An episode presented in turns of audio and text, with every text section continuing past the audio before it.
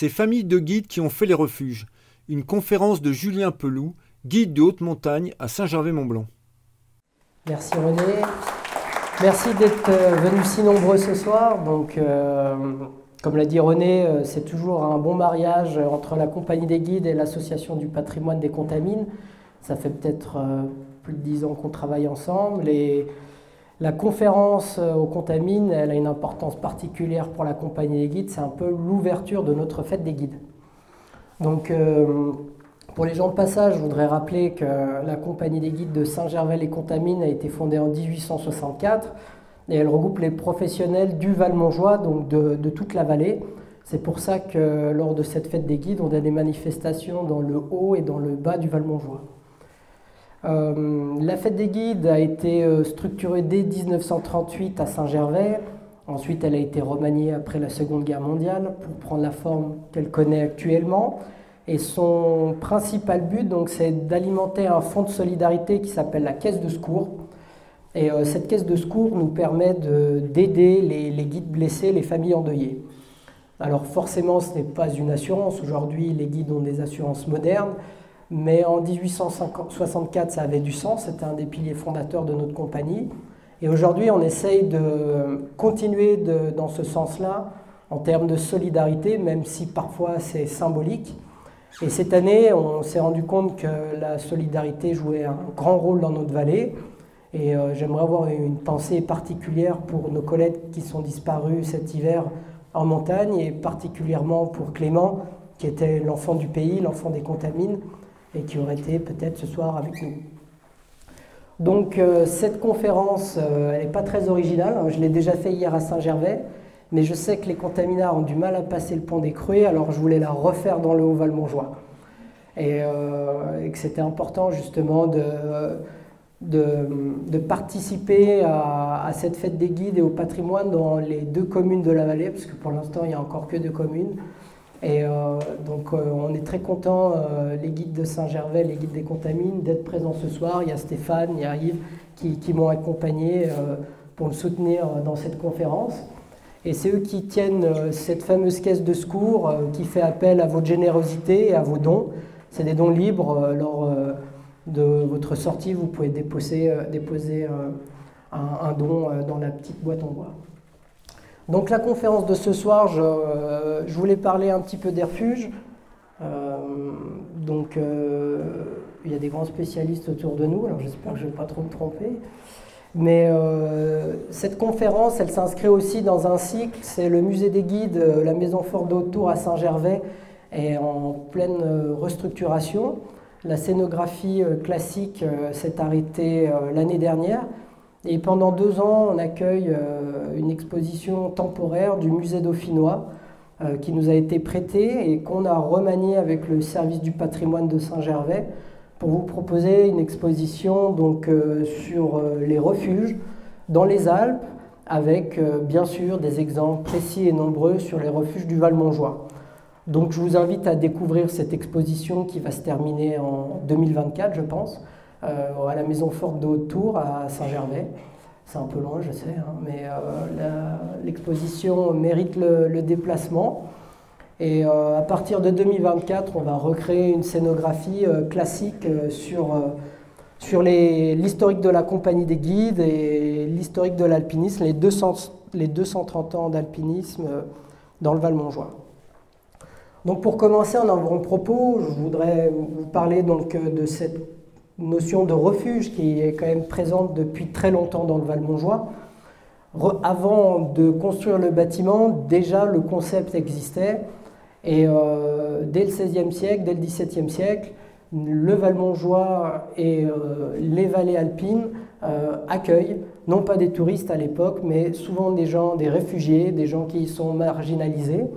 Et je voulais citer l'exemple de la glorieuse rentrée des Vaudois, donc, qui se passe à l'époque moderne, où une minorité protestante décide de retourner dans ces vallées du Piémont et fait tout un périple dans les Alpes et vient euh, se réfugier dans le Val-Montjoie, en passant notamment par le col de la Fenêtre et le col du Bonhomme, et va euh, construire, ou du moins squatter, comme on dit aujourd'hui, des chalets d'altitude au niveau euh, du col du Bonhomme et notamment euh, au Mont Jovet, au plan Jovet.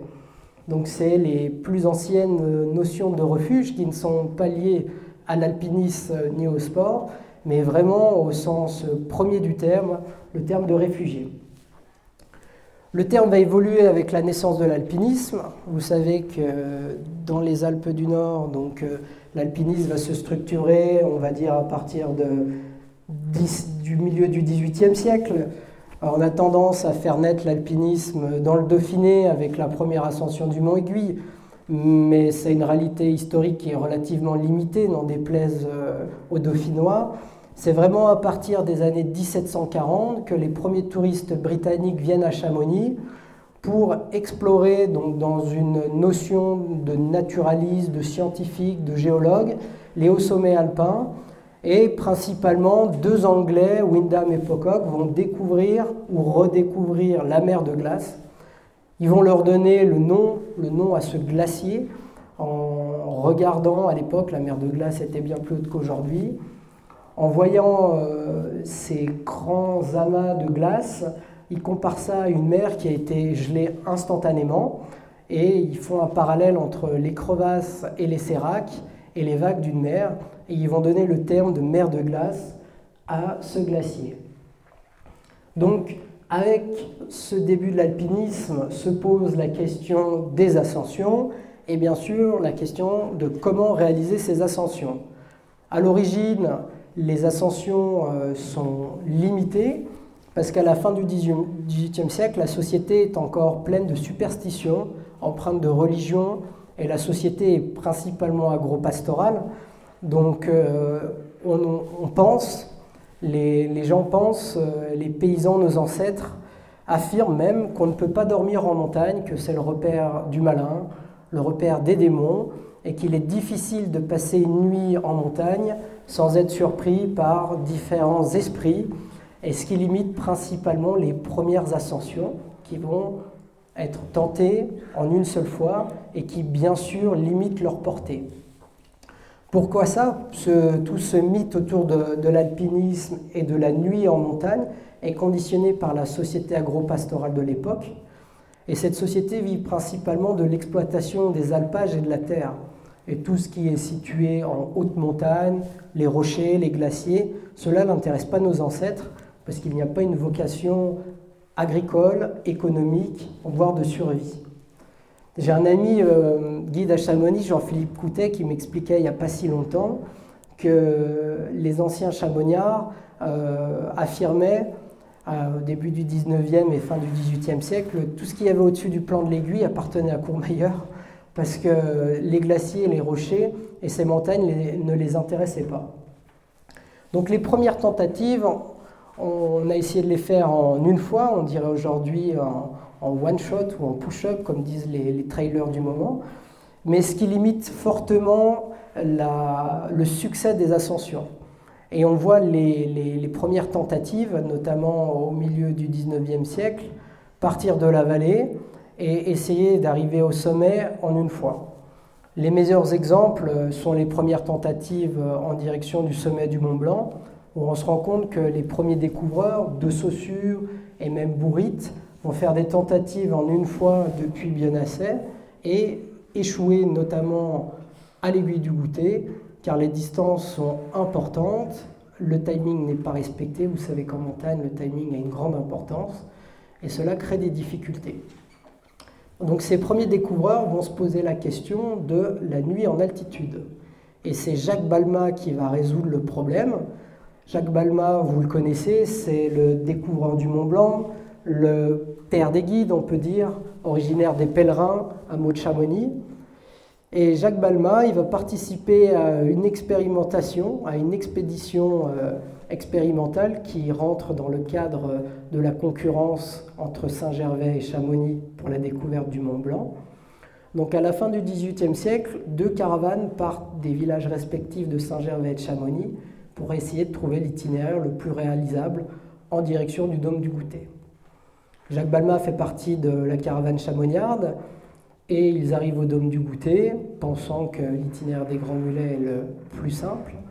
Et lui, il veut continuer pour accéder jusqu'au sommet. C'est quelqu'un d'assez ombrageux, d'un fort caractère, et il va un peu se grogner avec les autres guides, et il laisse repartir les caravanes dans la vallée, prétextant euh, la recherche de cristaux, et il va tenter seul de gravir l'arête des bosses. Il va échouer, alors aujourd'hui ça nous paraît surprenant, hein, l'arête des bosses est un itinéraire plutôt classique, mais à l'époque, sans crampons, c'est difficile, et il raconte qu'il fait des tentatives à Califourchon, et qu'arrivé à une certaine altitude, il doit rebrousser chemin. Il est pris par la nuit, et donc il est obligé de bivouaquer, comme on dirait aujourd'hui. Alors bivouaquer pour lui à l'époque, c'est dormir sous une grosse pierre, et il va passer donc une des premières nuits connues en altitude, un endroit qui existe toujours à l'heure actuelle, qui s'appelle le gîte Balma. Et donc il va démontrer qu'on peut dormir en altitude sans être croqué par un démon, sans mourir euh, par manque d'oxygène. Et donc ce qui va un petit peu euh, temporiser ses contemporains et prendre connaissance qu'il est possible de passer une nuit en montagne et qu'il est même très utile de le faire pour pouvoir réaliser des ascensions avec succès. Donc c'est la naissance de ces premières cabanes. Alors on utilise le terme de cabane euh, à la différence de la Suisse qui traduit le refuge. En France, c'est vraiment la première structure, le bivouac. Et donc ces premières cabanes vont être commandées par les alpinistes de l'époque qui engagent les guides. Alors le, métier de guide n'existe pas comme on le connaît aujourd'hui. Hein. Il n'y a pas de diplôme à sermonter délivré par l'État. C'est avant tout les chasseurs de chamois et les cristalliers qui connaissent le terrain et qui se font embaucher principalement par des clients qui sont les premiers touristes qui appartiennent à une certaine aristocratie, à une bourgeoisie, dans les diverses cours européennes, et notamment les Anglais et les Genevois, qui ont développé des sociétés bourgeoises orientées autour du protestantisme, ce qui leur libère du temps pour aller parcourir les montagnes. Donc la première cabane euh, qui est connue dans, le Val-Montjoie, c'est la cabane de Pierre Ronde. Elle va être construite en 1785 par des guides de Saint-Gervais qui habitent le hameau de Bionasset. Donc euh, à l'époque, le glacier de Bonasset descend très bas euh, en, aval du plat de l'Ar, et donc ils vont monter les matériaux. Alors c'est des matériaux très sommaires, hein, principalement des charpentes de construction, pour créer une petite capite, comme on dit en patois chez nous, donc une première cabane pour pouvoir accueillir euh, deux Saussures qui fait une tentative vers Saint-Gervelin du Mont Blanc avant de réussir la deuxième ascension du Mont Blanc depuis Chamonix. Cette cabane de pierre ronde, euh, elle est située euh, au col du même nom. Et euh, aujourd'hui, on arrive à situer à quelques mètres près son emplacement. Elle se situe près de la cabane des Rognes, donc en aval du refuge des Tétrousses. Donc c'est le premier refuge de ce qu'on va appeler la voie royale du Mont Blanc. Donc malheureusement, De Saussure va échouer, hein, et c'est par Chamonix qu'il va avoir plus de succès en engageant Jacques Palma. Cette cabane de pierre ronde, aujourd'hui, euh, c'est l'ironie de l'histoire, euh, elle se situe sur la, commune des Ouches. Le, découpage euh, communal et administratif parfois nous réserve des surprises. Donc elle n'est pas située donc, sur la commune de Saint-Gervais, ce qui pose encore aujourd'hui des problèmes pour la cabane forestière. Pour le Haut-Val-Montjoie, donc vu qu'on est au Contamine, mention particulière donc à Trait-la-Tête. Trait-la-Tête à partir de, on pense à partir de la fin de l'époque médiévale, c'est un lieu d'alpage où on, montre, on monte les troupeaux. Ce qu'il faut imaginer, c'est que du hameau du Cugnon jusqu'à Trait-la-Tête, la forêt n'est pas présente. Ça reste des pâturages, des alpages. Et donc, euh, dès 1730, on a la mention dans le cadastre sarde de, chalets, de bergeries qui permettent d'abriter les troupeaux. À la différence euh, de l'itinéraire du Mont Blanc sur Saint-Gervais, le bassin de, de Trait-la-Tête est situé en marge des alpages. Il est moins rocailleux et donc euh, les premiers découvreurs du bassin de Trait-la-Tête vont s'appuyer sur des bâtiments existants, sur des alpages de haute altitude pour pouvoir faire leur première tentative. Et dès 1812, on a la mention euh, d'un alpage qui sert de refuge pour les, voyageurs qui appartient à la famille Mattel et à la famille Ador. Et donc euh, c'est à partir de, ce, de, ce, camp de base que la découverte du bassin de Trait-la-Tête va se faire. Aujourd'hui, ça nous paraît un peu surprenant. On est habitué à dormir au refuge des conscrits pour, pour pratiquer l'alpinisme dans le bassin de Trélatête. Ce qu'il faut savoir, c'est qu'à l'époque, le glacier descend très bas en direction de la combe de l'Alaya. Et euh, depuis Trélatête, on prend très vite pied sur le glacier et très rapidement, on peut rejoindre les différents itinéraires. Le, camp de base du Mont Blanc, qui, autre type de refuge, qui va plutôt s'apparenter à un hôtel, donc c'est euh, le pavillon de Bellevue, qui est fondé euh, donc après la période napoléonienne. Donc euh, pour la petite histoire, à la fin du XVIIIe siècle, la rivalité entre Saint-Gervais et Chamonix est grande pour savoir quelle commune, quelle compagnie des guides et quelle personne va arriver au sommet du Mont Blanc la première. Vous savez que l'histoire va favoriser Chamonix. Et donc pendant une longue période, le Valmontjoie et Saint-Gervais va tomber un petit peu dans l'oubli en termes de développement touristique autour de la montagne. C'est qu'à la fin des guerres napoléoniennes, en 1817, qu'un baron autrichien, le baron Ludwig van Velden, va venir euh, promener euh, ses chaussures dans le Valmontjoie. Il est euh, cartographe, il a cartographié une partie du Mont Rose, il est passionné de montagne. C'est un officier d'artillerie, ce qui est important dans le milieu de la montagne parce que ce sont des officiers qui ont l'habitude justement de cartographier les endroits. Et donc lui, il va remettre au goût du jour l'itinéraire Saint-Gervalin du Mont Blanc, donc l'ascension du Mont Blanc par l'aiguille du Goutet. Et il va faire une tentative dans ces années-là, qui va solder aussi par un échec. Ils vont bivouaquer en haut de l'aiguille du Goutet.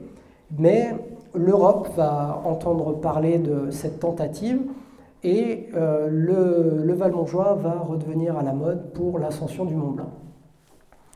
Un aubergiste de Saint-Gervais qui s'appelle Nicolas Genoroux, euh, qui a le sens des affaires et qui n'est pas très honnête non plus, va avoir l'idée de construire un pavillon plutôt, euh, plutôt confortable à Bellevue et va faire une publicité mensongère euh, dans les pays européens en affirmant que les guides de Saint-Gervais ont réussi à faire l'ascension du Mont Blanc depuis son pavillon en une journée par un itinéraire plutôt facile et plus intéressant que celui de Chamonix. L'idée, c'est pour lui d'attirer une clientèle nombreuse euh, dans son pavillon et aussi de redonner un petit coup d'élan à l'ascension du Mont Blanc depuis notre versant. Malheureusement, Malheureusement, ça va mal se terminer pour lui. Le, représentant du tsar en Europe, qui s'appelle Christian Almer, qui est un, Allemand euh, habitant en Russie, au service euh, du tsar de Russie, passionné de montagne, va arriver dans les, Alpes et va entendre parler de cette petite affaire. Et il est intéressé donc par la proposition de Nicolas Genoroux et il décide d'embaucher des guides du Valmontjoie, de dormir dans ce fameux pavillon et de tenter euh, une ascension du Mont Blanc depuis Saint-Gervais. L'ascension va très mal se passer, euh, non pas que les guides sont mauvais, non pas que le pavillon est un peu éloigné, mais simplement parce que l'envoyé du tsar a une très mauvaise forme physique et il n'est pas acclimaté. La caravane est obligée de rebrousser chemin euh, à l'aiguille du goûter et l'affaire se solde par un scandale international où, vexé, Christian Almer va faire un procès au guide de Saint-Gervais et notamment à l'aubergiste Nicolas Genoroux et à son pavillon, euh, affirmant qu'il a menti, ce qui est d'ailleurs vrai. Et donc ce qui va encore une fois porter un coup fatal au développement touristique de notre vallée. C'est qu'à partir des années 1850 que le, développement euh, de l'alpinisme dans le Val-Montjoie va reprendre, et notamment grâce aux tentatives euh, du docteur Loiseau, alors le docteur Loiseau, lui, va embaucher un guide assez renommé qui s'appelle Édouard Rosset. Édouard Rosset, il est important dans notre compagnie des guides parce qu'il n'a jamais cru que les chamoniards avaient été les premiers en 1865 à avoir gravi l'aiguille de Bionasset, sommet qui lui était cher car il est originaire des hameaux de la Gruve et du Champel. Et euh, donc il va faire différentes tentatives euh, sur l'aiguille de Bionasset, ce qui va lui donner une notoriété certaines.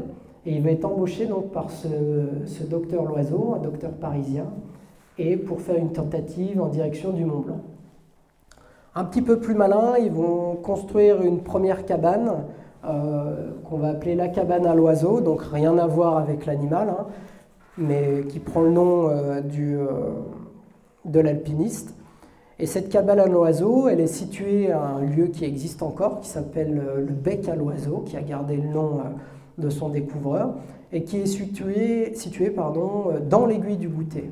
Non pas au sommet de l'aiguille du goûter, comme l'a affirmé le Club alpin dans ses diverses revues, mais bien, euh, une altitude plus basse, dans l'aiguille du goûter, à l'arrivée de la traversée du grand couloir. Et aujourd'hui, on voit ce replat qui a accueilli cette première cabane. Cette cabane a été construite en 1854 et malheureusement, elle ne va pas permettre à nos deux ascensionnistes de faire une ascension heureuse du Mont Blanc. En parallèle de ces, euh, tentatives euh, d'alpinisme, il y a le développement de ce qu'on appelle aujourd'hui la moyenne montagne.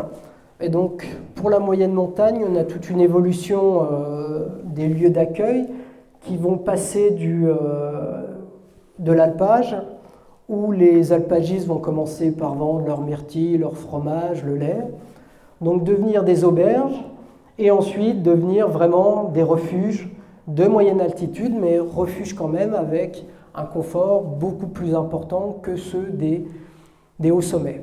Donc on a une, une, certaine opposition entre une zone de haute montagne, de cabanes en pierre, de factions un peu sommaires, et un développement touristique beaucoup plus conséquent hein, dans les régions euh, plus basses, notamment pour le Tour du Mont Blanc qui existe déjà à la fin du XVIIIe siècle, qui est très prisé des naturalistes et euh, des aquarellistes. Et euh, de Saussure, je vous rappelle, avant de tenter l'ascension du Mont Blanc, va faire le tour de Mont Blanc comme de nombreux de ses collègues, géologues et autres botanistes. Le, plus important reste Namboran, Namboran qui est un chalet d'alpage cité dans la map Sarbe en 1730, qui va se structurer à partir de 1837. On a les premières mentions d'accueil de touristes, mais c'est vraiment à partir de 1842 que la famille Mattel, donc euh, à travers euh, l'aïeul Alexandre, euh, va créer le refuge qu'on connaît actuellement on, est sur le sujet donc, de ces familles qui ont œuvré pour, pour l'accueil en montagne et les refuges. Et on peut citer avec brio cette famille Mattel qui va durer dans le temps, puisqu'au fil des années, les enfants, les petits-enfants vont se succéder à la reprise du, refuge lui donner sa forme actuelle.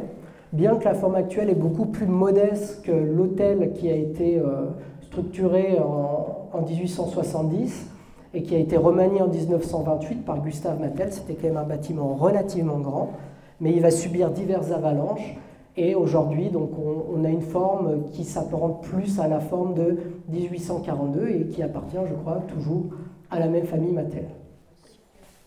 Pour le refuge de la Balme, on a toujours ces mentions d'alpage, hein, notamment euh, un endroit un peu plus haut au niveau de la grotte, euh, le, gros rocher que vous voyez un petit peu euh, au pied du col des chasseurs.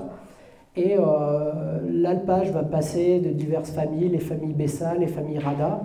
Et c'est surtout la famille Gut qui va structurer le lieu d'accueil. Et la Balme a une histoire particulière, c'est qu'elle est liée au trafic de la contrebande avec le col du Bonhomme et la proximité de l'Italie. Et donc, Georges Gut et les ancêtres de Michael qui tient le refuge vont accueillir les contrebandiers ou autres formes de refuge, illégal certes, mais refuge quand même. Le premier refuge euh, d'altitude, euh, c'est le refuge du goûter. Hein. Alors vous avez vu les prémices euh, lors des tentatives en direction du Mont Blanc, mais à partir de 1800, des années 1850, l'itinéraire Saint-Gervelin du Mont Blanc est découvert. C'est Joseph Auguste Octenier, le fondateur de la compagnie, qui aurait réalisé la première ascension. Je dis aurait parce qu'on n'a pas de mention très précise sur ces ascensions. C'est une correspondance britannique qui nous renseigne euh, sur, euh, sur la réalisation euh, de Joseph Auguste Octenier. Et l'histoire a principalement retenu 1855 avec l'ascension de deux Anglais, Hudson et Kennedy, qui participent donc à l'âge d'or de l'alpinisme et qui vont être les grandes vedettes et qui vont redonner les lettres de noblesse à la voie royale, qui va donc prendre ce nom, euh, versant Saint-Gervelin du Mont Blanc. Donc 1855, ils vont gravir l'aiguille du goûter et eux aussi vont être bloqués par l'arête des bosses. Ils vont la contourner pour descendre en direction des grands plateaux, des petits plateaux et remonter par, par le mur de la côte, le versant Chamonniard, pour arriver au sommet du Mont Blanc. N'empêche voilà, qu'ils sont les premiers à avoir réussi une ascension en direction du sommet en partant de Saint-Gervais. À partir de ce moment, il commence à faire une promotion dans les cours européennes. On est en pleine époque euh, de, la reine Victoria et donc euh, ces alpinistes ont pignon sur rue, c'est l'époque de Wimper, c'est l'âge d'or de l'alpinisme. Et ils vont faire une présentation de l'itinéraire Saint-Gervelin du Mont Blanc comme un itinéraire beaucoup plus intéressant que celui de l'ancien passage, donc le versant Chamonniard, qui a été découvert en 1886-87 par Jacques Balmar. Cet itinéraire Chamonniard s'est plutôt bien développé, notamment avec la création du refuge des Grands Mulets en 1853. Et les Anglais donnent un coup de pouce au Saint-Gervelin pour reprendre un petit peu la main sur cette bataille pour le Mont Blanc. Donc les guides de Saint-Gervais vont avoir une idée, c'est déjà de concurrencer Chamonix, forcément, et pour ça, ils vont essayer de créer un premier refuge sur l'aiguille du goûter, parce que depuis de Saussure, on sait que c'est l'endroit un petit peu clé pour l'ascension du Mont Blanc. Et donc sur l'aiguille du goûter, ils vont tenter de mettre en place une cabane. Donc cette cabane, elle va être euh, structurée sous la direction du guide-chef de l'époque. Je parle de guide-chef parce qu'en 1858, la compagnie n'existe pas encore, elle a été fondée en 1864. Et c'est un simple bureau des guides, un regroupement qui existe dans d'autres vallées. Donc les guides de Saint-Gervais à Dodome vont monter les matériaux. 68 charges vont être euh, faites pour amener toutes les planches, tous les outils au sommet de l'aiguille du goûter. Et euh, ce refuge va prendre forme. C'était un petit refuge euh, de 6 à 8 places en bois et qui permettait donc aux guides de Saint-Gervais de vendre les ascensions du Mont Blanc et aux alpinistes de passage de pouvoir s'abriter, chose qui nous paraît classique aujourd'hui, mais qui était quelque chose de novateur à l'époque pour l'itinéraire du Mont Blanc.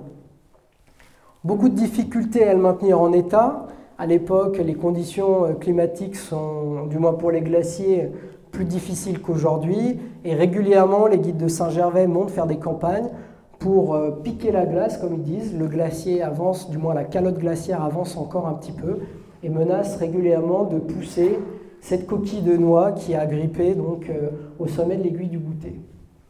Ce refuge du, goûter, cette première cabane, elle a une importance particulière ici parce que déjà elle permet de structurer l'itinéraire du Mont Blanc, donc elle a une réalité sportive et alpinistique mais aussi c'est un atout dans la rivalité entre les deux passages en direction du Mont Blanc, et ce qui permet de, concurrencer Chamonix. Et à partir de 1858, l'itinéraire des Grands Mulets va progressivement baisser pour laisser place à cet effet de mode qui est l'itinéraire euh, de Saint-Germain. Alors l'itinéraire est mis en place, donc euh, Peut-être grâce à ce refuge, la compagnie des guides va se structurer en 1864. L'État légifère aussi à l'époque sur les diplômes de guide, et ça, c'est grâce à la compagnie des guides de Chamonix, qui, fondée en 1821, va avoir un poids très important dans la création du métier de guide. Donc on arrive à la fin du 19e siècle, et à la fin du 19e siècle, l'âge d'or de l'alpinisme est passé, et c'est vraiment le boom touristique des ascensions, et notamment des ascensions du Mont Blanc. Une famille va, avoir une importance particulière dans la création de ces refuges, c'est la famille de Numa Alantaz. Et euh, Numa Alantaz, va avoir l'idée donc de découper en plus euh, l'ascension du Mont Blanc en créant un refuge à Tétrousse, qui va être le premier refuge un petit peu confortable sur cette voie royale. Et avec son beau-frère guide Auguste Malien, ils vont créer une société du refuge de Tétrousse en 1890 pour pouvoir permettre aux alpinistes de faire une étape de plus et notamment de se restaurer. Si le premier refuge du goûter a été créé avec une volonté sportive et de découverte pour pouvoir accéder au sommet du Mont Blanc, ce refuge des Tétrousses a une vocation beaucoup plus économique où les guides ont quand même bien flairé un petit peu le, business Et donc ils vont essayer de faire ce qu'on appelle à l'époque un chalet-hôtel, donc un refuge un petit peu plus aménagé, donc pour détourner une clientèle plus précieuse et pouvoir gagner confortablement leur vie.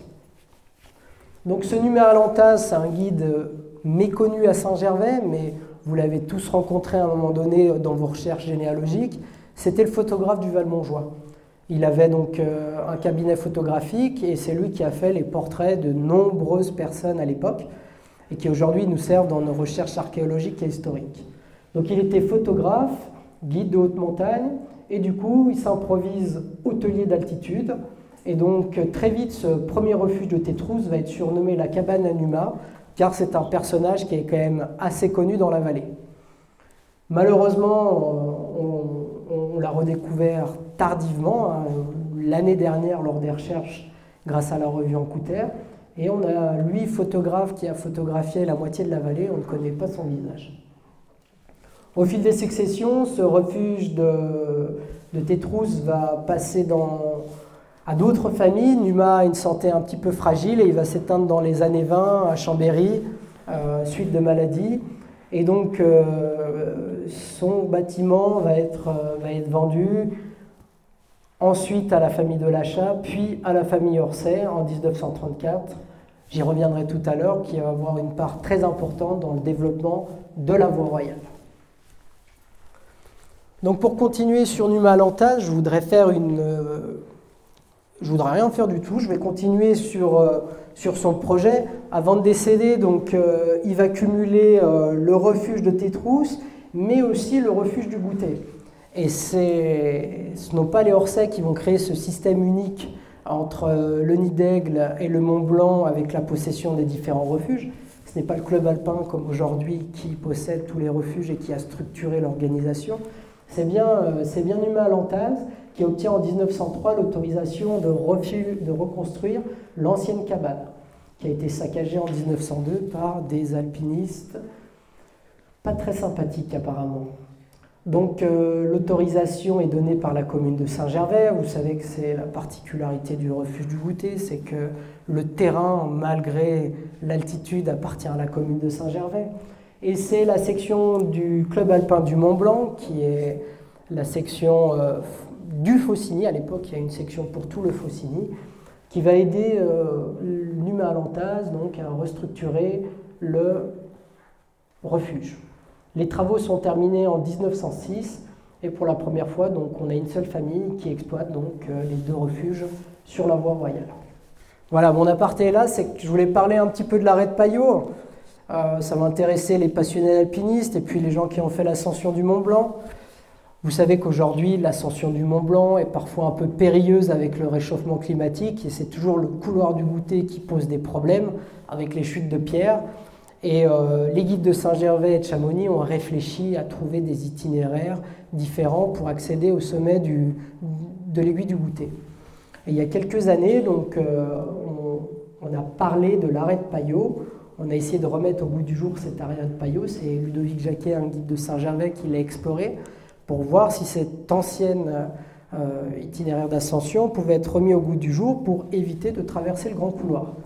Donc on m'a posé plein de questions sur l'historique de cette voie que je ne connaissais pas, du moins que de nom, et on avait peu d'informations dans les archives, et on a retrouvé l'année dernière, notamment, euh, non cette année, euh, c'est dans le Encouter de cette année, je vais faire un peu de pub, vous pouvez le découvrir, c'est dans l'article sur Numa Lantaz, que lui-même est à l'origine un petit peu de la mise au goût de la redécouverte de cet itinéraire, car en 1903, associé à Frédéric Payot de Chamonix, il crée un, itinéraire qui évite la traversée des grands couloirs. Et donc c'est Frédéric Payot qui est vraiment euh, qui va tenir le projet en coopération avec la, commune de Saint-Gervais. Et donc euh, l'arrêt emprunté va prendre son nom. Et donc les guides de Saint-Gervais vont être mis à contribution justement pour purger et mettre au goût du jour cet itinéraire. Et cet itinéraire va être emprunté, euh, les guides présents dans la salle pourront m'aider, je crois jusque dans les années 1960. Et aujourd'hui encore, on voit des traces de peinture donc, euh, dans l'arrêt de Payot, qui est l'arrêt parallèle de l'itinéraire actuel d'accès au sommet de l'aiguille du goûter. Donc on va, on va changer de versant, hein. le, Mont Blanc c'est bien sympathique, on a vu donc... Euh, que les refuges ont été structurés, euh, le tourisme s'est mis en place, donc on arrive euh, à l'aube de la Première Guerre mondiale, et il y a une vraie vocation touristique à l'alpinisme. C'est un complément d'activité pour les paysans de notre vallée, mais pour de nombreuses familles, ça devient une ressource importante, voire principale, et notamment pour la famille Mollard. La famille Mollard, alors désolé, c'est pas celle des Contamines, hein. c'est une famille Mollard qui vient de la Villette, il y a des Mollards aussi à Saint-Gervais. Et donc c'est la famille de Louis Mollard. Louis Mollard est un des doyens de la Compagnie des Guides, c'est le fils de Frédéric Mollard qui était lui guide aussi, et c'est un ami du grand guide de Chamonix, Charles Estraton. Et donc ils vont réaliser de nombreuses courses, et Louis Mollard a l'idée de mettre en place euh, tout un système pour pouvoir promener ses touristes dans la vallée qu'il affectionne particulièrement, qui est le vallon de Miage. Donc il va avoir une réflexion assez moderne avant l'heure, il va inventer ce qu'on pourrait appeler aujourd'hui le tout compris, où on prend en charge les clients dès leur arrivée dans la vallée, et donc on leur fait réaliser une ascension avec des hébergements à différentes altitudes, différents étages, qui permet à la famille de profiter de, nombreux revenus. Et donc Louis Mollard, donc, il développe un concept, c'est l'ascension de la Bionacée. Donc en tout compris, l'idée donc c'est de, prendre les, clients des termes qui sont montés en charaban ou en mulet jusqu'à sa maison, sa ferme familiale de la Villette. Là, euh, c'est la première étape. Ils passent une nuit à la Villette, donc ils sont logés, nourris. Voilà, c'est un petit peu les vacances à la ferme. La deuxième étape de sont tout compris avant l'heure, donc euh, c'est les chalets de Niage. Il possède euh, la buvette qui se trouve à l'entrée des gorges de la Gruve. Et donc, bien sûr, euh, étape oblige, on boit un petit coup à la Gruve. Donc, encore quelques piécettes qui tombent dans son escarcelle. Et on monte dormir dans le chalet d'alpage à Miage. Troisième étape, c'est la montée au col du Tricot. À l'époque, le col du Tricot est beaucoup moins sauvage qu'aujourd'hui car dès les années 1860, si je me souviens bien, euh, les comtes Nicolaï, qui sont des aristocrates parisiens, euh, se sont payés le luxe de se faire construire un pavillon de chasse au col du Tricot. Et donc euh, ces comtes Nicolaï vont, construire un pavillon de chasse, trois bâtiments, avec beaucoup de confort, une pharmacie, un lieu d'étude des plantes de montagne, l'eau courante. Ils vont faire des captages avec ce qu'on appelle les baignoires, donc en direction de plans glaciers pour pouvoir alimenter leur pavillon en eau. Aujourd'hui, vous pouvez voir les restes de ces constructions, notamment le grand porche qui relie euh, le chemin euh, qui va de Tricot jusqu'à Plan Glacier, et aussi les restes du grand mur qui barrait l'intégralité du col du Tricot pour protéger le col du Tricot des effets du vent. Louis Mollard, assez malin, les comtes Nicolaï sont ses clients de montagne, il va récupérer la concession, il va se faire donner tout simplement le refuge, et en 1899, donc, euh, 1898, pardon, il reprend les chalets, ce qui lui permet de, faire une étape de plus. C'est sa femme qui va le tenir. Et donc les, clients se restaurent, passent une nuit avant de repartir. Si je ne me suis pas trompé dans mon décompte, on est à la quatrième journée. Donc on va prendre la direction du refuge de Dourier, qui a été construit en 1899 forcément sur proposition de Louis Mollard et de ses deux fils, euh, et donc euh, qui va être construit en collaboration avec les guides et la commune de Saint-Gervais, avec la participation du club alpin de Saint-Gervais, qui a créé sa section. Et donc, euh, et donc ce premier refuge est situé donc, au col qui porte le nom du col de Duvrier aujourd'hui. C'est un refuge qui existe encore, c'est la petite cabane qui est située à côté du refuge actuel, le refuge actuel a été construit en 1989. Euh, c'est l'architecte Jean-Marie Bosson des Contamines qui, l'a créé, euh, avec euh, la collaboration du Club alpin de Saint-Gervais. Et ce refuge existe toujours aujourd'hui, c'est un dépôt de matériel et il est situé vraiment au bord de la falaise parce qu'à l'époque on ne savait pas trop où la frontière passait et on voulait surtout pas le construire sur la commune de Courmayeur et en Italie. Et c'est pour ça qu'aujourd'hui il, menace de tomber. je pense qu'il y a une réflexion à avoir peut-être pour le sauver et, en faire un bâtiment historique. Donc à réfléchir. Alors bien sûr, il a plus la forme, il a la forme bien sûr, mais plus la structure en bois qui a été recouverte de métal, mais il existe toujours. Donc ce, refuge de Durier euh, permet donc le jour 5, euh, toujours sous la direction de nos guides mollards, de partir soit à l'aiguille de Bionasser, soit à la traversée intégrale des dômes de Miage. Course qui se réalise encore de nos jours. Donc pour passer une autre famille et revenir sur euh, l'itinéraire classique du Mont Blanc, c'est la famille Orsay. Alors, la famille Orsay, est connue notamment grâce à Léon Orsay qui a été pendant longtemps un des doyens de la compagnie des guides. Il est connu dans le Val-Montjoie, c'est le premier guide à être sorti un petit peu de la vallée, avec des ascensions euh, dans différents massifs, les écrins, la vanoise. Euh, il a développé aussi une passion pour les itinéraires de longue durée, avec la première traversée des Alpes de Chamonix à Nice et de Nice à Chamonix, des Chamonix Zermatt, toutes ces choses qui nous paraissent classiques à l'heure actuelle, mais qui pour l'époque étaient quand même des, exploits. Il fallait déjà avoir les clients, surtout à Saint-Gervais qui n'avait pas la clientèle de Chamonix, et aussi ben, le matériel et les difficultés n'étaient pas les mêmes.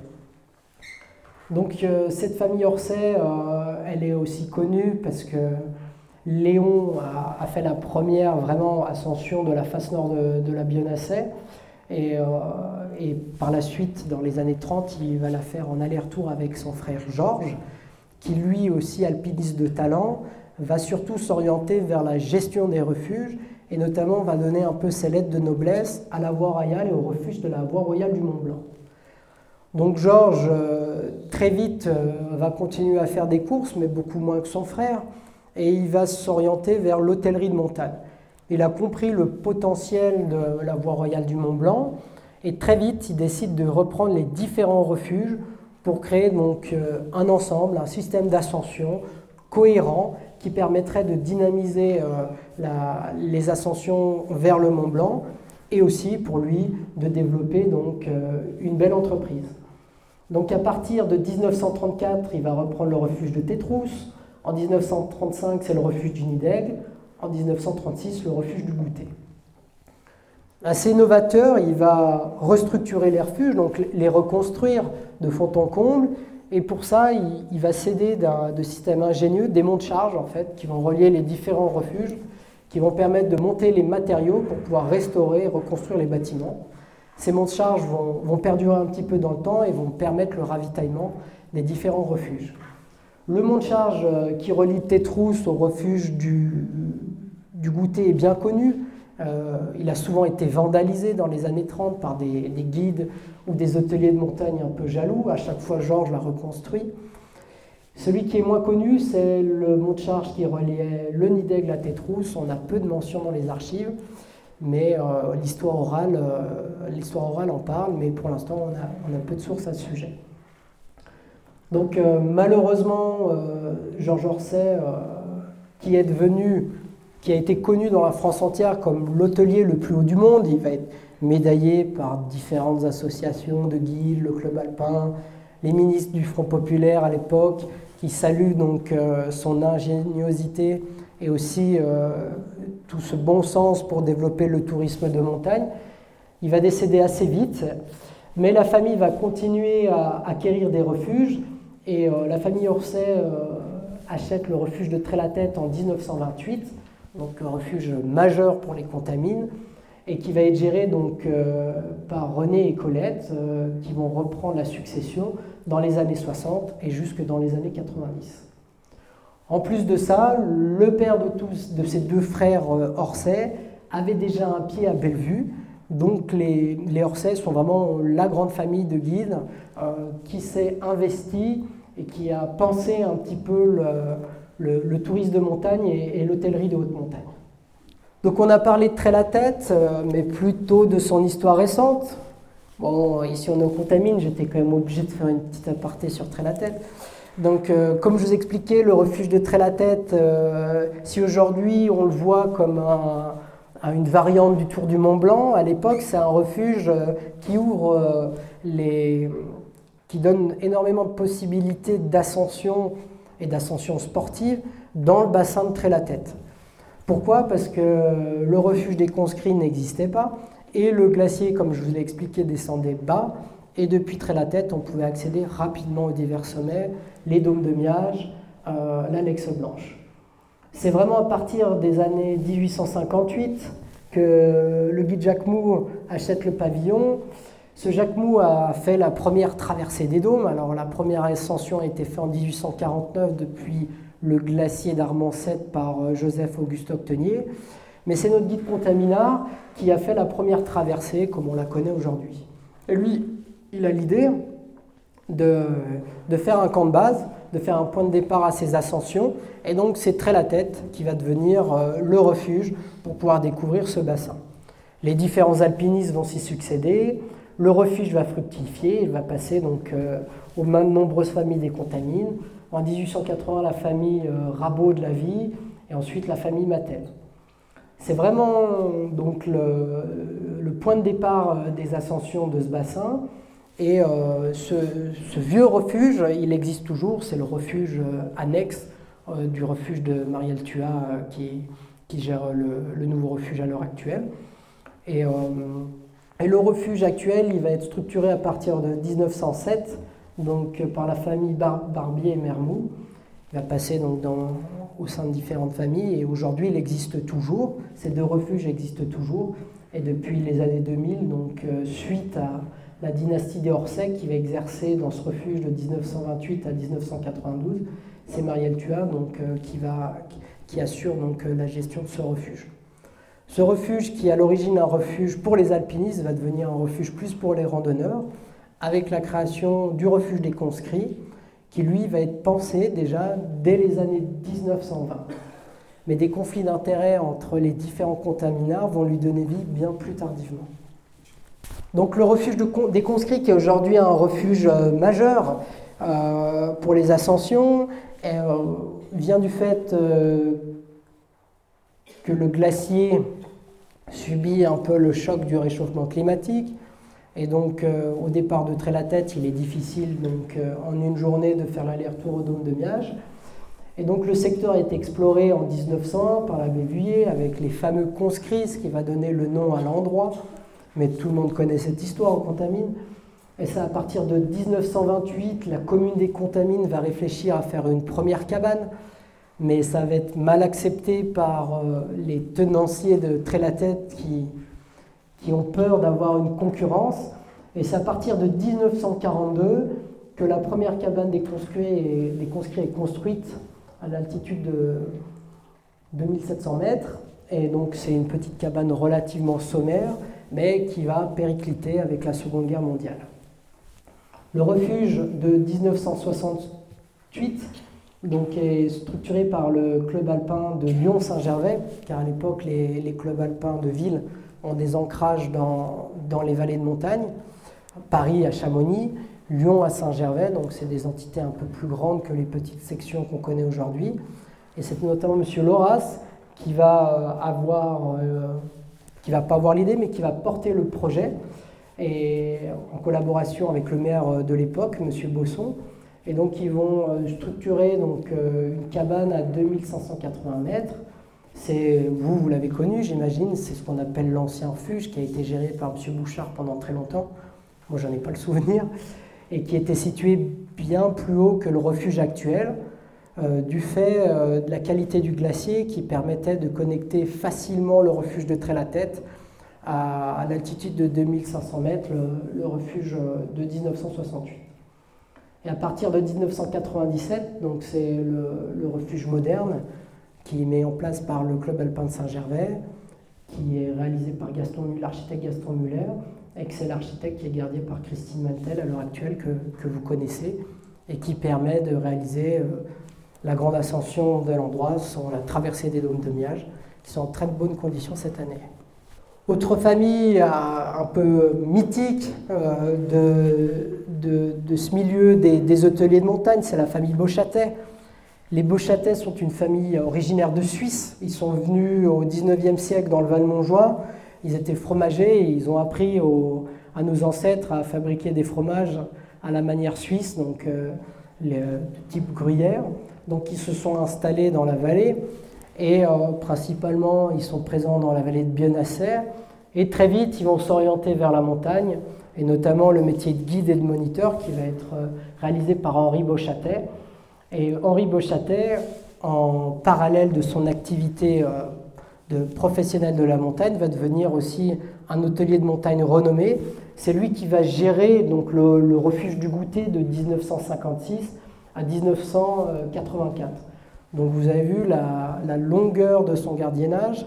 C'est un personnage très connu. Et Guy Bochatet, donc, il est à la croisée de deux mondes.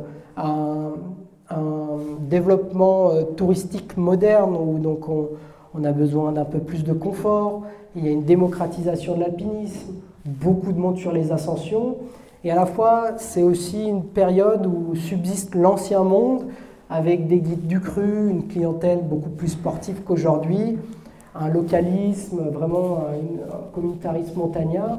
Donc Henri Beauchatet assure la transition au sein de cette ambiance du refuge entre deux périodes. Et ce refuge, c'est ce qu'on appelle l'ancien refuge du goûter, hein. c'est cette grande euh, carcasse d'alu qui brille au soleil euh, en haut de l'aiguille. Il, a toujours été, il est toujours présent. Et donc ce refuge, euh, il va être structuré en 1961 par, par le club alpin. C'est le refuge le, plus connu, le plus connu de la région. Il ressemble au refuge des Grands Mulets. Hein.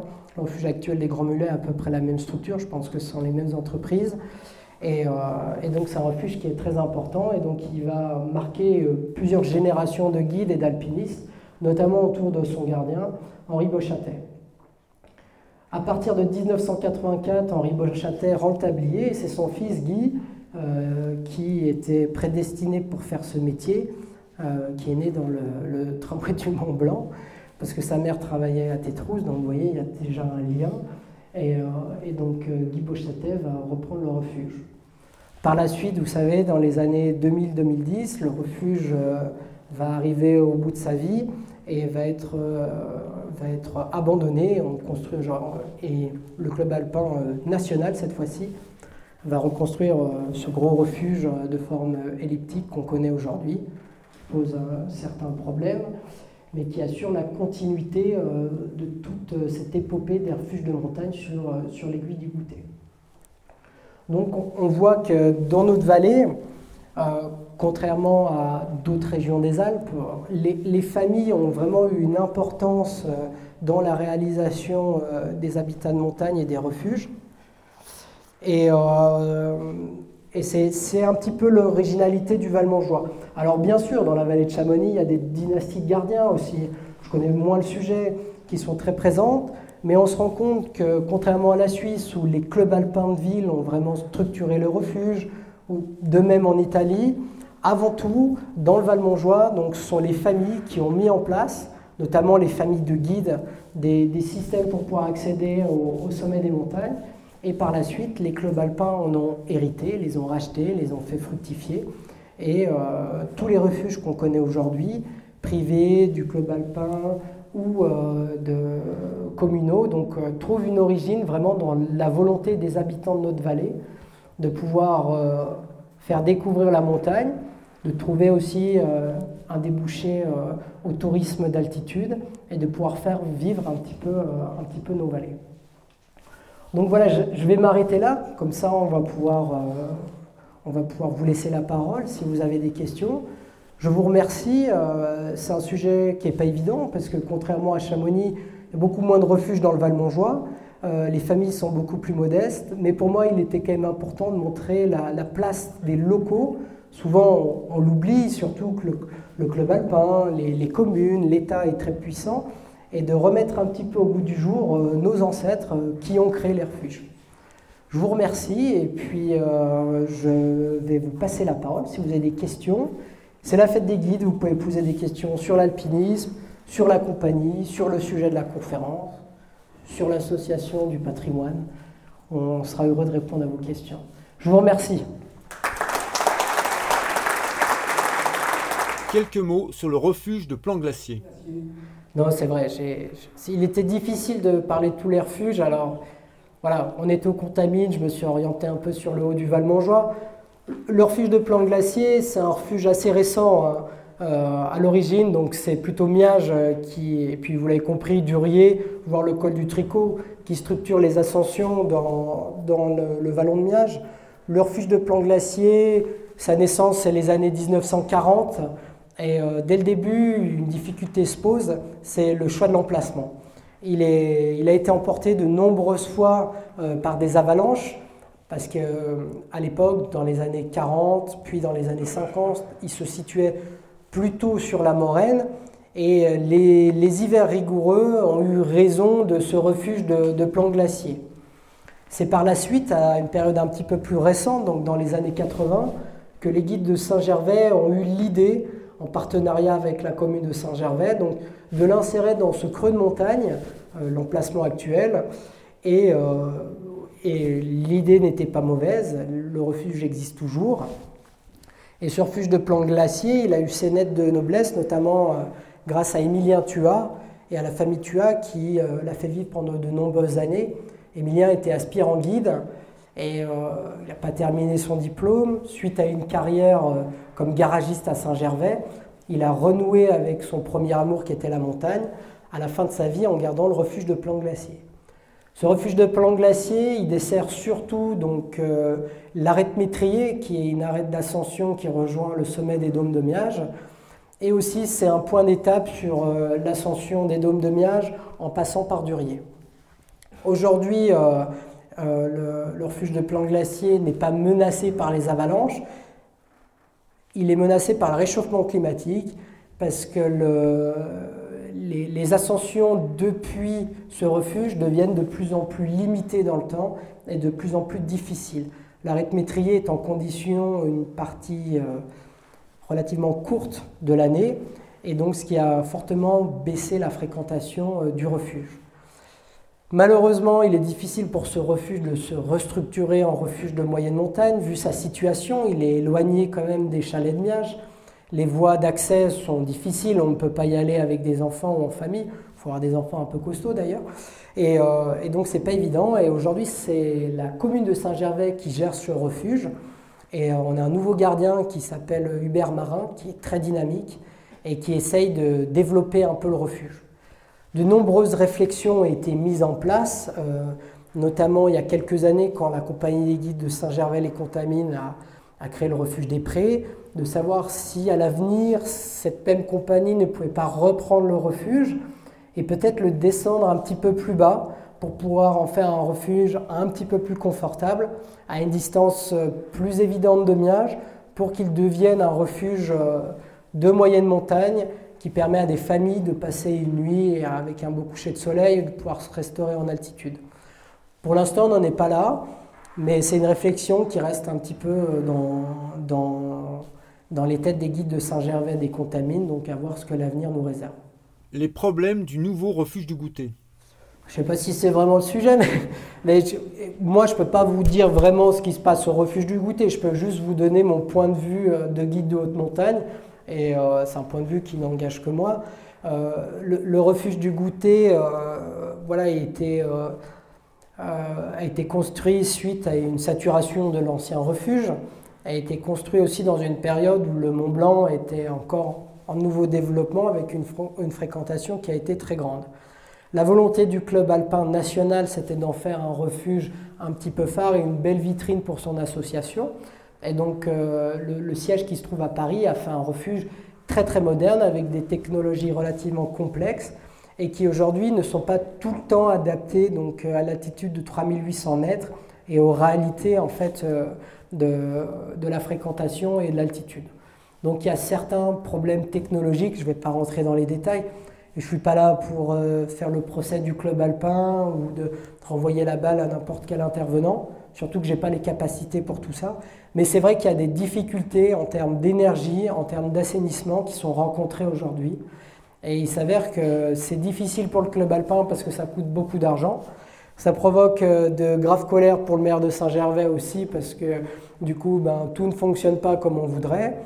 Et euh, ce refuge, euh, voilà, il y a quand même toute une difficulté liée à une fréquentation qui est grande au niveau autour du Mont Blanc. Pour ce qui est de la fréquentation, il y a aussi un mécontentement des compagnies de guides locales, Saint-Gervais et Chamonix, qui ont de plus en plus du mal à avoir des réservations.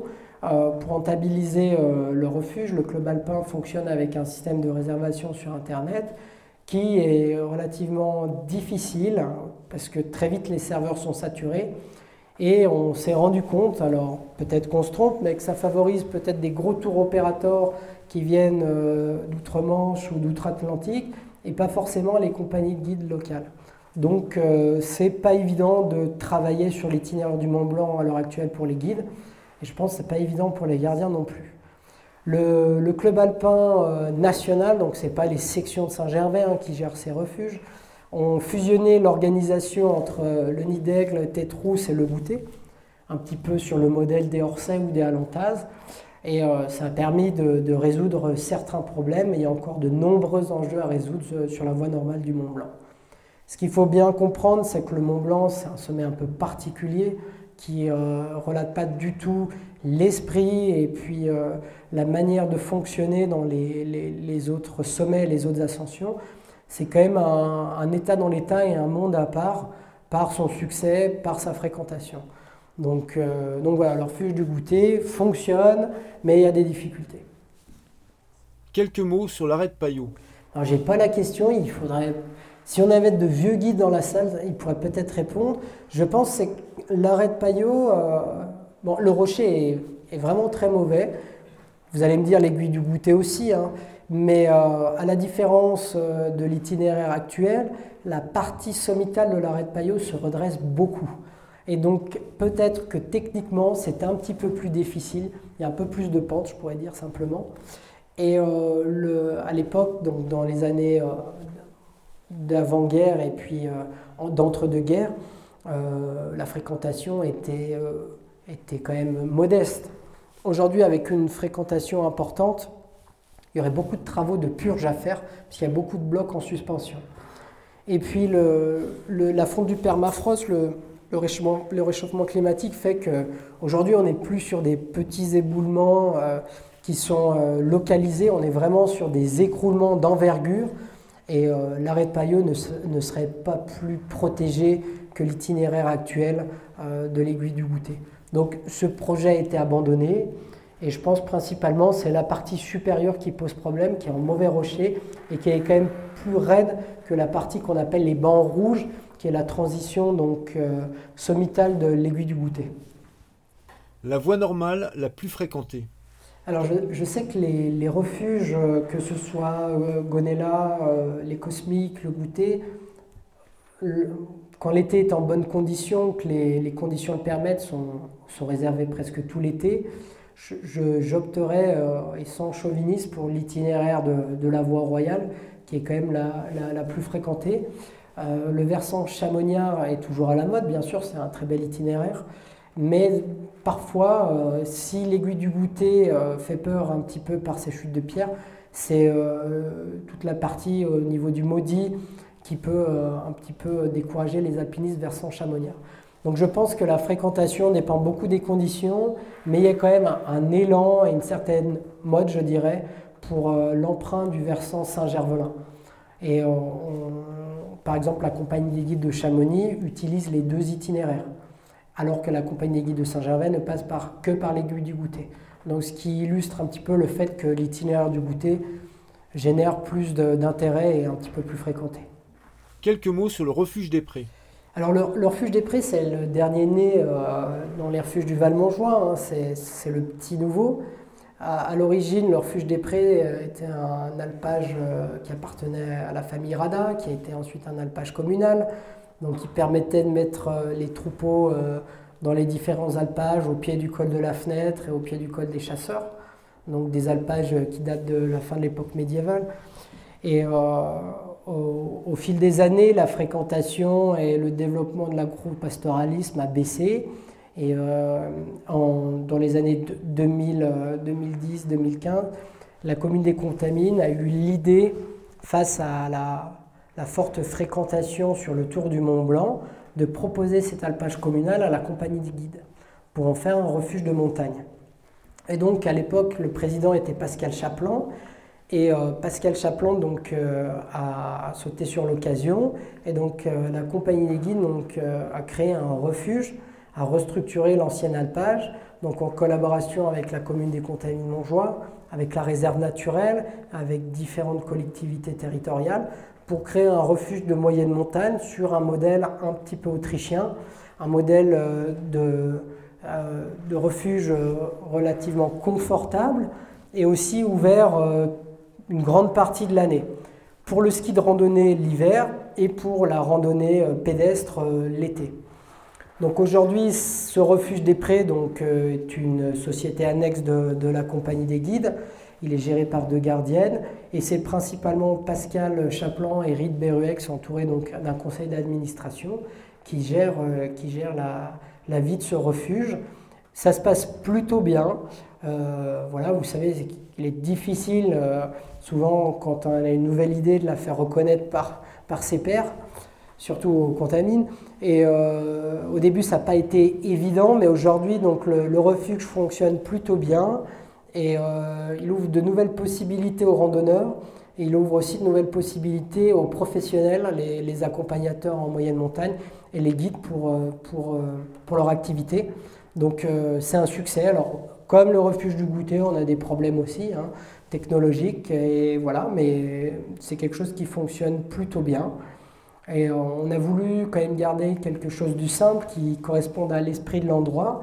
Et donc on a toujours une annexe pour les agriculteurs euh, qui montent les troupeaux et qui veulent, euh, veulent déposer du matériel.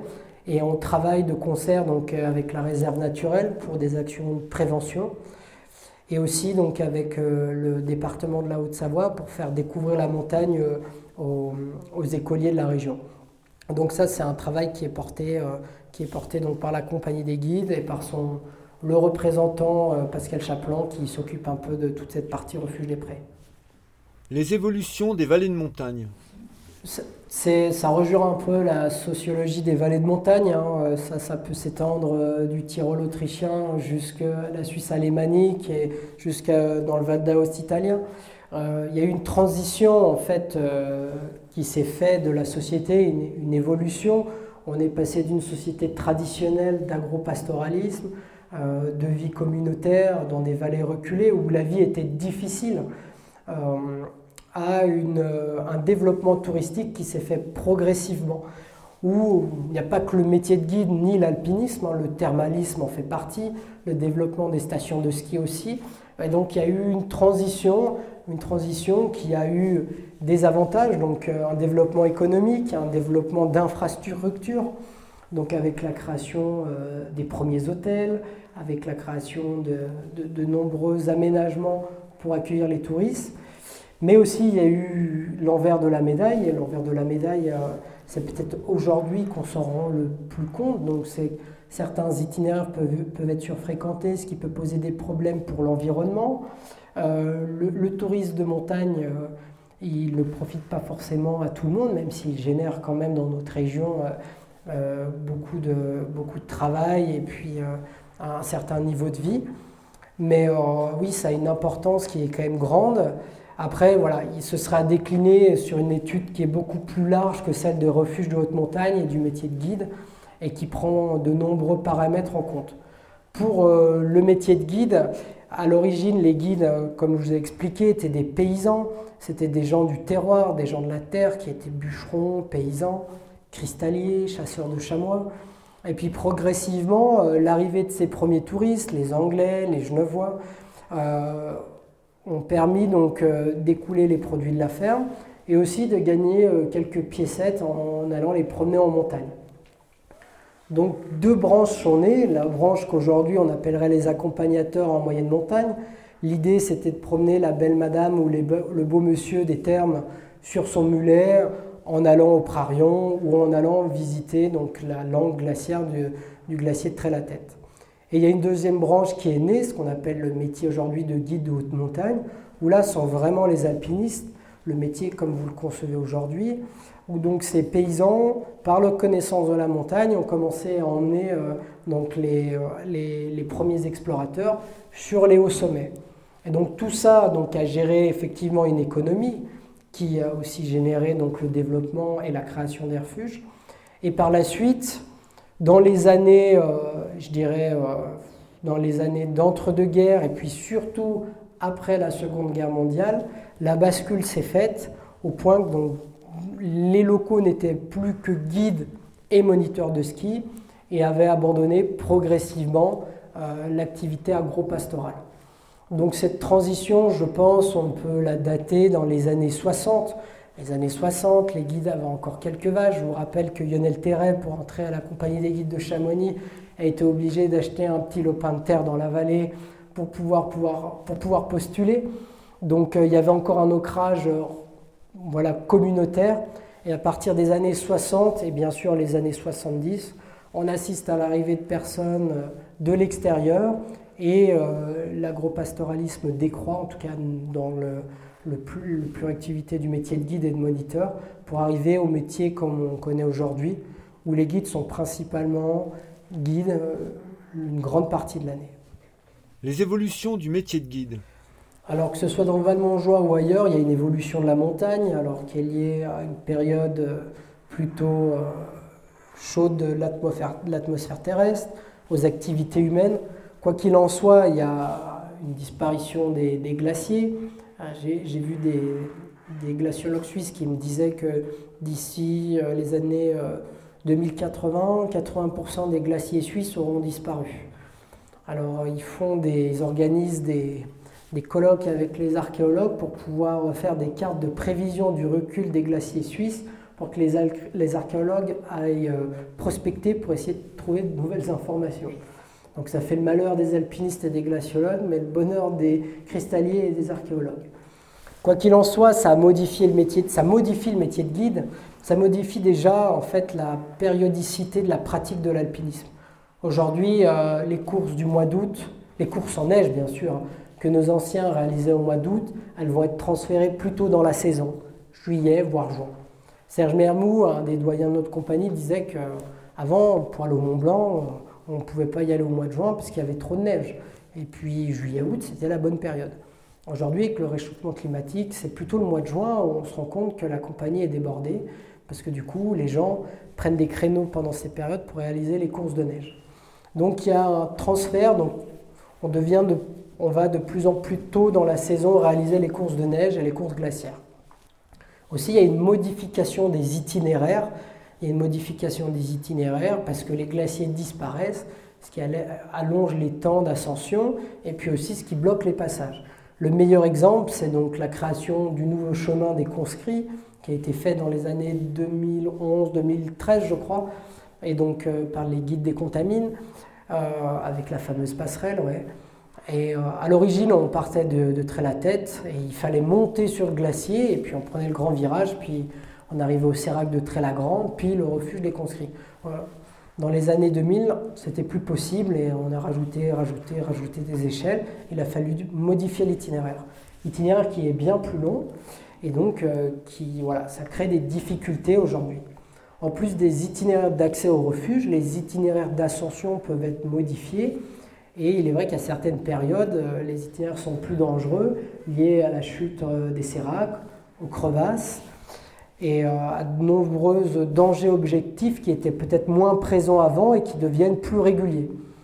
Alors le retrait des glaciers puis la fonte du manteau neigeux, c'est une chose, mais il y a aussi la fonte du permafrost, qui est en fait cette glace qui s'apparente au pergélisol, qui est insérée donc, dans la structure des montagnes. Avec la hausse des températures, elles font. Et c'est comme si vous enleviez le ciment dans une construction. Les briques tombent. Donc les montagnes qui sont composées principalement de roches, elles sont sujettes aussi au réchauffement climatique et c'est ce qui crée des éboulements réguliers et des éboulements parfois imprévisibles qui sont assez dangereux. Donc il y a un changement au niveau de la temporalité de la pratique, il y a un changement des itinéraires d'accès au refuge, il y a une variation des itinéraires d'ascension et il y a aussi donc une dangerosité des itinéraires une accidentologie un petit peu plus grande. Voilà les modifications. Rien de vraiment très joyeux. Hein. Donc euh, je pense qu'il n'y a que les cristalliers, comme j'ai dit, qui doivent se réjouir de ça. Alors ça peut réduire l'activité, vous avez tous en mémoire l'été dernier où euh, les périodes de canicule à répétition ont condamné des itinéraires prestigieux. Le Mont Blanc est... Alors on ne peut pas parler de fermeture d'itinéraire, mais le Mont Blanc a été déconseillé pendant une partie du mois d'août. Même chose pour le Cervin. Le Grand Paradis a été principalement en glace qui réduit quand même euh, les ascensions puisqu'il faut avoir des pratiquants qui sont très aguerris, que ça augmente les risques. et ainsi de suite. Je crois que même à l'Aiger, les guides suisses ont dû installer des passerelles en bois sur les glaciers aux alentours. Donc euh, ça a un impact sur la pratique, effectivement. Aujourd'hui, l'impact, il n'est pas non plus catastrophique. Il y a peu de guides qui ont dit j'arrête mon activité à cause du réchauffement climatique. C'est une organisation qui est différente. Le guide, par nature, c'est quelqu'un qui s'adapte. Il s'adapte à son client, il s'adapte à ses collègues, il s'adapte à son milieu. Donc les guides sont toujours en perpétuelle adaptation. Donc je pense que nous nous adaptons consciemment ou inconsciemment au réchauffement climatique. Et donc on crée donc des possibilités de course à des moments divers et variés. Et aussi on trouve de nouveaux itinéraires et on organise le temps un petit peu différemment. Peut-être que les courses de neige pour l'instant se font plus au mois de juin, que les guides vont faire plus d'escalade au mois d'août. Et revenir euh, au mois de septembre, avec le retour du froid, à des courses de neige. Donc c'est une adaptation permanente qui crée des difficultés, mais qui aujourd'hui ne crée pas une précarité de la profession, à mon sens. C'est une organisation qui est différente. Plein de collègues qui vont partir en vacances au mois d'août, si vous parlez ça aux anciens, ils auraient halluciné. Donc euh, c'est une évolution du milieu. Alors malheureusement, ce n'est pas une bonne évolution, parce que ce n'est pas lié à une sociologie, c'est quand même lié à un vrai problème climatique. Mais pour l'instant, il y a hum, on, ressent des, difficultés, notamment pendant les périodes de grande sécheresse et de canicule, mais ça n'a pas qui vont nous faire mettre la clé sous la porte. Après, à l'avenir, on ne sait pas. La régulation de la voie normale du Mont Blanc. Alors, c'était un peu le grand cheval de bataille du maire de Saint-Gervais et puis aussi du préfet, hein, puisqu'il n'y a pas toujours que le maire de Saint-Gervais derrière tout ça. C'était de réguler justement cette voie d'accès, alors qu'on parle de la voie royale. L'idée euh, pour les élus locaux, alors qui pose problème pour certains guides, c'est que souvent les élus prennent des décisions sans forcément concerter les acteurs de la montagne. Mais quoi qu'il en soit, les élus locaux, les représentants de l'État en tout cas, sont responsables de la sécurité sur leur territoire.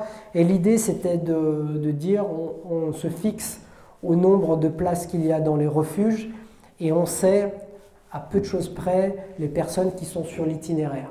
Donc euh, refuge de Tétrousse, refuge du Goûter, refuge du Nidel. Là, je, m'arrête sur la voie royale. Je ne connais pas très bien le, versant chamoniard. Donc du coup, euh, voilà, il faudrait calculer. Il y a 120 places au refuge du Goûter, il doit y avoir 90 places au refuge de Tétrousse, peut-être un peu plus. Le refuge de Nidègre reste quand même assez anecdotique pour l'ascension du Mont Blanc. Donc euh, vous avez, ça vous donne à peu près une estimation du nombre de personnes chaque jour à rajouter les personnes qui font les ascensions en une journée, au départ du train ou au départ de, leur commune, euh, les gens qui traversent venant de Chamonix ou venant de Gonella, donc il y a quand même une fréquentation qui est relativement grande. Quand je parle de fréquentation, il faut bien s'entendre, ce n'est pas le métro parisien non plus. Il y a des prix de fréquentation à un moment donné, mais on passe toujours quand même un bon moment si on va faire l'alpinisme sur le Mont. Pour l'itinéraire, euh, je crois qu'il y a plus de 30 à 33 000 personnes qui tentent l'ascension par an. Il faudrait regarder les chiffres précisément, mais ça tourne autour à peu près de, de, ces eaux-là. Alors j'imagine que ça regroupe différents itinéraires. Un petit mot sur les refuges d'hiver. Alors justement, c'est un petit peu lié au réchauffement climatique. C'est que les gardiens de refuge ont compris qu'il fallait aussi décaler les périodes d'ouverture. Donc au, au alors pendant l'hiver, euh, les refuges ont souvent des annexes qui sont les refuges d'hiver, qui sont des abris non gardés et qui permettent aux passionnés euh, qui veulent profiter d'une montagne un peu plus sauvage de réaliser leurs ascensions, permet aussi aux alpinistes en perdition de s'abriter. Il y a toujours ce concept de refuge euh, qui reste très important dans le milieu de la montagne. Souvent, les refuges qui sont sur, des itinéraires de ski de randonnée sont ouverts au printemps. Donc euh, généralement mars, avril, mai, pour pouvoir permettre euh, le ski de rando. C'est le cas des conscrits, euh, qui est un itinéraire assez renommé pour l'ascension des dômes de Miage à ski au printemps, qui est ouvert au printemps. Et là, les gardiens, justement, réfléchissent à ouvrir au printemps et à ne plus fermer entre le mois de mai et le mois de juin, pour justement attirer des alpinistes qui veulent profiter des conditions de neige et de glaciers un peu plus euh, favorables en début d'été. Et donc c'est le cas du refuge des conscrits qui a tourné en contenu depuis le mois de mars jusqu'à en ce moment. Euh, la gardienne n'a pas fermé au printemps justement pour euh, essayer de faire une bonne saison de ski de randonnée et tout de suite d'embrayer sur de l'alpinisme estival quand les conditions sont encore favorables. Donc l'ouverture des refuges au printemps est souvent située sur des itinéraires de ski de randonnée et, aussi favorisée aussi sur des itinéraires qui sont qui sont liés au glacier. On essaye de favoriser très tôt les ascensions pour permettre aux participants d'avoir les meilleures conditions.